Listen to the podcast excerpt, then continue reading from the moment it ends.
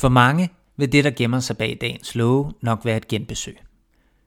Jurassic Park fra 1993. Det kan være et længe ventet et, eller måske har du aldrig været der. Og så er det på tide.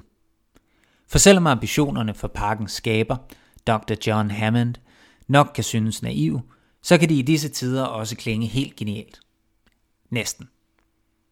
For i en verden med låg på, giver det måske umiddelbart fin mening at bygge sin egen verden. Det er det, Dr. Hammond gør på en kostarikansk vulkanø, hvor planterne vokser vildt og eksponentielt, takket være den vulkanske aske, som beriger øens jord. Men planter er ikke det eneste, der bebor Stillehavsøen.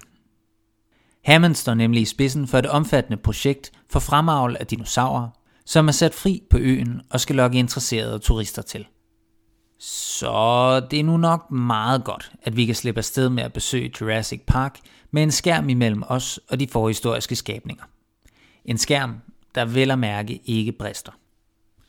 Instruktør Steven Spielbergs folkekære klassiker kan simpelthen ikke undgå stadig at indgyde nysgerrighed, ærefrygt og ren forbløffelse.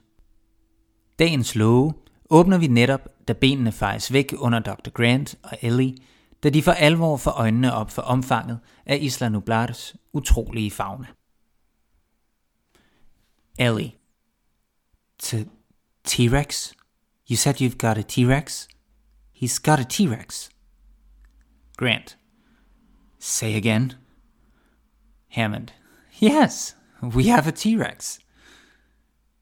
Huh. Grant feels faint. He sits down on the ground. Ellie. Honey, put your head between your knees and breathe. Hammond walks in front of them and looks out. Dr. Grant, my dear Dr. Sattler, welcome to Jurassic Park. Find nostalgikeren frem i dig. Nyd filmen for den stadig bundsolide eventyr, eller vis den for de yngre generationer, så også deres fantasi kan blive stimuleret af det ikoniske T-Rex-brøl.